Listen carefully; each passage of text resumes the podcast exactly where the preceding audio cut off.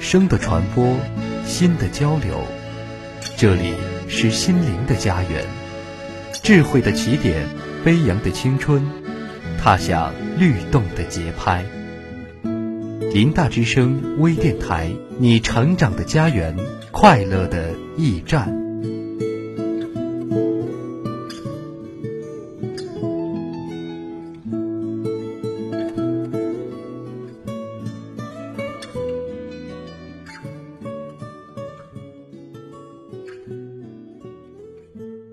听众朋友们，大家好，今天是二零一四年十一月十七号，星期一，农历九月二十五。欢迎收听本期新闻周刊。让我们共同回顾上周的重要内容。校内新闻：十一月十号，学校在校友中心会议室召开应用型特色名校建设工作推进会，党委副书记谢亚飞、副校长姜同松出席会议并讲话。谢亚飞对下一步名校工程建设提出要求，姜同松介绍了山东科技大学名校工程建设经验，对各项目组工作推进过程中存在问题进行了分析，要求大家进一步梳理问题，集中优势人财物，全力推进名校工作建设。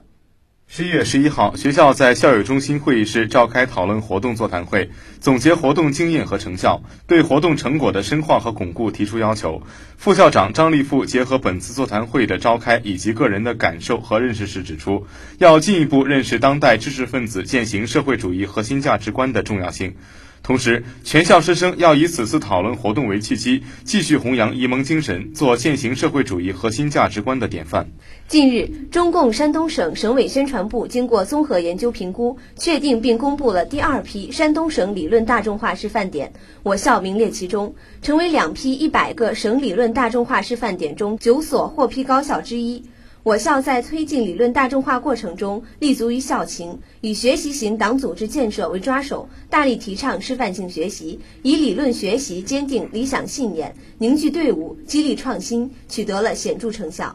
国内外动态：十一月十二号，国家主席习近平在人民大会堂同美国总统奥巴马举行会谈，就中美关系及共同关心的重大国际和地区问题坦诚深入交换意见。两国元首就加强双边、地区和全球层面合作达成多项重要成果和共识，同意加快双边投资协定谈判进度，力争于年底前就核心问题和主要条款达成一致，在二零一五年启动负面清单谈判。十一月十三号，全国政协在京召开双周协谈座谈会，议题是建筑工人工伤维权。全国政协主席俞正声主持会议并讲话。座谈会上，全国政协委员孟学农、张世平等围绕解决好建筑工人工伤维权问题座谈交流，提出意见建议。解决好建筑工人工伤维权问题，对维护广大职工合法权益、推动建筑业持续健康发展具有重要意义。十一月十号，全球高校照明论坛在北京举行，联合国秘书长潘基文向论坛发来视频致辞，呼吁碳减排。潘基文指出，高校照明对解决全球气候变暖具有重要意义。本次论坛探讨的是如何通过高校照明减少电力消耗和碳排放，建立资源节约型和环境友好型城市，加快高校照明转换在全球推广。本次论坛为未来指出了光明的方向。